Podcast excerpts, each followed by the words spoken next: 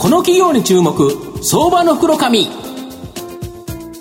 のコーナーは企業のデジタルトランスフォーメーションを支援する IT サービスのトップランナーパシフィックネットの提供を財産ネットの制作協力でお送りします。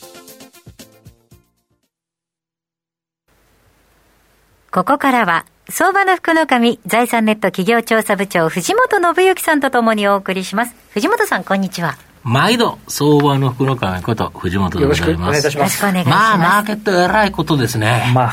なんじゃこりゃっていう、はい、なんで日本時間にやんねんっていうね。うすねニューヨーク時間にやってくれっていうですね、個人投資家の悲鳴が消え、超えてきそうなんですけど、やはりこの中でですね、やっぱり今後の未来を、はい、ああの示してくれるようなですね、えー、成長企業をご紹介したいなっていうふうに思います。今日ご紹介させていただきますのが、証券コード7093、東証マザーズ上場、アディッシュ代表取締役、江戸弘樹さんにお越しいただいています。江戸さん、よろしくお願いします。よろしくお願いします。よろしくお願いいたします。アディッシュは東証マザーズに上場しておりまして、えー、現在株価843円、1単位、えー、8万4000円少しで買えるという形になります。東京都品川区西五反田に本社があります、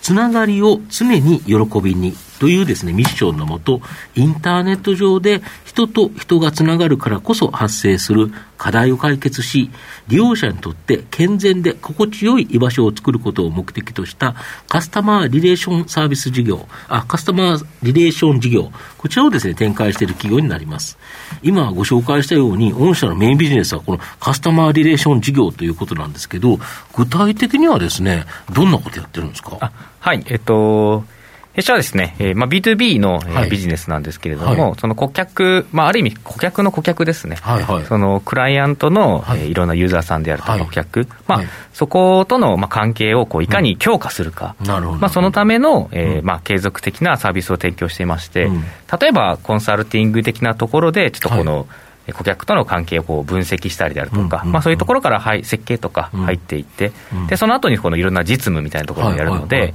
まあ、例えばそうですね、まあ、顧客との関係なので、いわゆるその、コンタクトセンター的な、はい、あのカスタマーサポートとかそういうところもありますし、はい、あるいはその解約とかが、まあ、起きたくはないので、はい、まあ、それを分析して、じゃあどういう、こういう施策やっていこうねっていうのを一緒に考えて運用したりであるとか。今だとやっぱり SNS とかも多いので、そこでこう誹謗中傷とか、まあ、そういう問題がリスクが起きないように解決するとか、まあ、そういうようなあのお客様との関係強化をやっていくための、まあ、サービスソリューションを継続的に提供しているようなウェブ系の会社という感じですね。なるほど。はい、企業ってやっぱり売上高を増やすっていうと、はい、新規こ新規のお客様を獲得するというのと、はい、既存のお客様をもう逃げないようにしておく。はい、御社はこの逃げないようにしておくっていうのを非常にうまくやってると。そうです。はい。これだけど新規の方は結構数が多いっていうか広告とか、はい、まあ様々なことってほぼ新規を取るためじゃないですか。はい、だけど実はあの企業にとって大切なのは既存のお客様をいかにあの逃げないようにするまあそうですね、こっちですよね、はい。はい。まあ、これがガンガン逃げてたら、いくら取っててもお金かかってしゃあないですもんね。そうですね。まあまあ、いわゆるバケツに水、うん、穴が開いてるみたいなそうですよ、ね、状態になるので、これをちゃんとその穴を小さくしてくれる、はい、もしくは埋めてくれるようなビジネスをされていると、それを手掛けてでこれ、あれですよね、人手だけじゃなくて、御社の場合は IT の力、い、わゆるそういうシステムっていうのも使ってっていうことですよね。そうですね。はい、あの自社開発したものもあれば、うん、あるいはそのパートナー会社さんが作ってくれたものもあれば、もちろん人のそういう、うん、えー、コンサルティングというところもやるんですけれども、まあ、人とそのシステムをハイブリッドな形で、こう、まあ、改善していくような、まあ、そういうところが強い会社だとそうすると、最初、人手がかかってても、そのシステムで提供している分野に移っていけば、はい、これは利益率高まりますよね。あそうですね、はい、高まっていきます。で、あら、あの、御社の場合、新たな価値を生み出しているスタートアップ、この成長をですね、まあ、カスタマーサクセス、まあ、お客様の成功最大化で支援することに注力すると、はい、このスタートアップに注力してるってどう、なんでなんですか？と今申し上げたようなその、うん、まあ、顧客との要は関係を強化していきたいということをずっとやってきたんですけれども、そのニーズがやっぱりすごく多いのが、実はスタートアップの会社さんで、そういうまあ新興企業ですね、新興企業がこう成長していくときに、やっぱりそういう課題がどんどん大きくなる、まあ、そこに結構、もともとお客様がうちは多かったので、であれば、今は特にその、まあ、なんでしょう、戦略的にも、そこにフォーカスして、まあ、スタートアップの会社さんがこう、まあ、成長していくときに起きる、そういう、まあ、顧客との課題みたいなものをうちは解決し続けて、まあ、一緒に成長しようみたいな感じで頑張っているという感じですね。だけど、そういう企業って、同じところでみんな悩んでるから、はい、その人、会社同士だけで考えるよりは、はい、御社に聞いた方が早いですよね。あそうですね、うちはまあやっぱり何百社とまあ、お客様いるので、そうですね、お付き合いいろんなケースが溜まってるんですよね。そうですよね。はい、いろんな事例が溜まっていくと、はい、やっぱり、あ、この時はこのやり方で成功する、はい、この時はこのやり方っていう形で、どんどんそれが知見として溜まっていくと、ね、あ企業に行くと、あパターンだという形で、成功パターンが御社には見えてるけど、はい、その企業独自でやると、なかなかわからないっていうことですよね、はい、そうです。だからやっぱ御社の価値があると、はい、そこに価値を見出していただいているかなというふうに思っています、うん、で御社の場合ですね、売上高は非常にですね順調に増加していると思うんですけど、はい、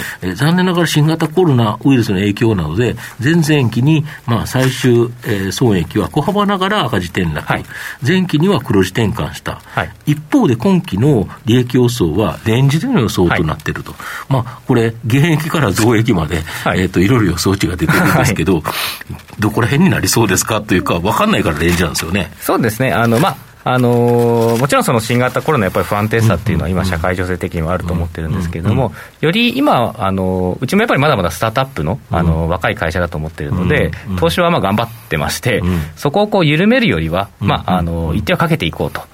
で、ちょっとまあ、そのまだまだ、その利益額としては正直大きくはないので、まあ、多少こう幅にさせていただいた方が、あのなんていうんでしょう、こう、着実な、あの結果としてお答えできるんじゃないかなということで、そうあの開示させていただいたっていう流れですね。なるほど、御社の今後の成長を引っ張るもの、改めて教えていただきたいんですが。あはい、えー、基本的に今、やっぱり先ほど申し上げたそのスタートアップのあのカスタマーサクセス、まあ、顧客の成功を最大化するようなところに注力しているので、うん。うん、そこで、まあ、ノウハウを貯めていって、いろんなケースがたまっていけば、特にうちのビジネスはストック型、こうこう顧客が本当に継続的に伸びていくモデルですので、まあ、それを進めていくことで、本当に、えー、どんどんあのうち自身も成長できていくんじゃないかなというふうに思ってます。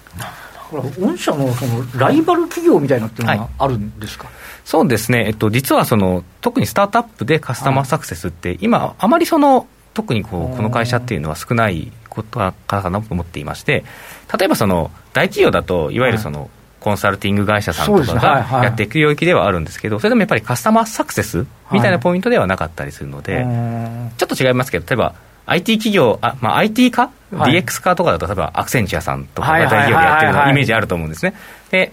コンサルティングして、その後、えーと、アウトソースのところも全部やってっていう、まあ、それをうちはどちらかというと、スタートアップのカスタマーサクセスでやりに行こうとしていて。センチャさんって大企業の、ね、まあ、あの、そこはだいぶ違うので。御社の方みたいに、やっぱ小回り聞いて、そのスタートアップのところに、なんか、かゆいところに手が届くみたいな、まあ、そっちサービスをやってるところはそんなに多くはない。はい、なので今そこを頑張ってうちは強めていきたいなと思って御社のサービスなんか見てたあの、先ほどちょっと出てましたけど、あの、えっ、ー、と、誹謗中傷だとか、そうですねね、ネットのいじめとか、今、はい、結構問題になってるの、はい、あとやっぱそれもやっぱりね、きめここ対応、ニーズがありそうですよね。そうですね。はい。すごいお問い合わせも、あの、ありがたいことにいただいけているので、やっぱり今はそういう SNS 時代だったりもするので、ね、顧客との関係も、ね、あの SNS が重要だったりするので、うん、そこのリスク対策もやりながらあの伸ばしていけたらいいかなと思ってます。ありがとうございます。まあ、最後まとめさせていただきますと、企業はですね、売上高を拡大するには、新規のお客様を獲得し、既存顧客の離脱率、これを下げることが重要となるかと思います。まあ、新規獲得にですね、関連する企業、まあ、この番組でも結構数多く出ていただいてるんですけど、アディッシュはですね、既存のお客様のカスタマーサクセス、顧客の成功最大化、これを支援することによって、既存顧客の離脱率を低下させることができる、まあ、ユニークな企業だなというふうに思います。新型コロナウイルスの影響で最終損益が赤字転落しましたが、前期には黒字転換、今期には今後の成長のために投資をさらに加速され、させるため、連じての予想となっており、まあ、数年後にはですね、僕は利益が大きく成長する可能性あるかなというふうに思います。じっくりと中長期投資で応援したい相場の福の神のこの企業に注目銘柄になります。はい。今日は証券コード7093東証マザーズ上場、アディッシュ、代表取締役、江戸博樹さんにお越しいただきました。江戸さん、ありがとうございました。ありがとうございました。ありがとうございました。藤本さん、今日もありがとうございました。ありがとうございました。企業のデジタルトランスフォーメーションを支援する IT サービスのトップランナー、東証2部証券コード3021パシフィックネットは、パソコンの調達、設定、運用管理からクラウドサービスの導入まで、企業のデジタルトランスフォーメーションをサブスクリプションで支援する信頼のパートナーです。取引実績1万社を超える IT サービス企業、東証2部証券コード3021パシフィックネットにご注目ください。この企業に注目、相場の袋紙。このコーナーは、企業のデジタルトランスフォーメーションを支援する IT サービスのトップランナー、パシフィックネットの提供を、財産ネットの制作、協力でお送りしました。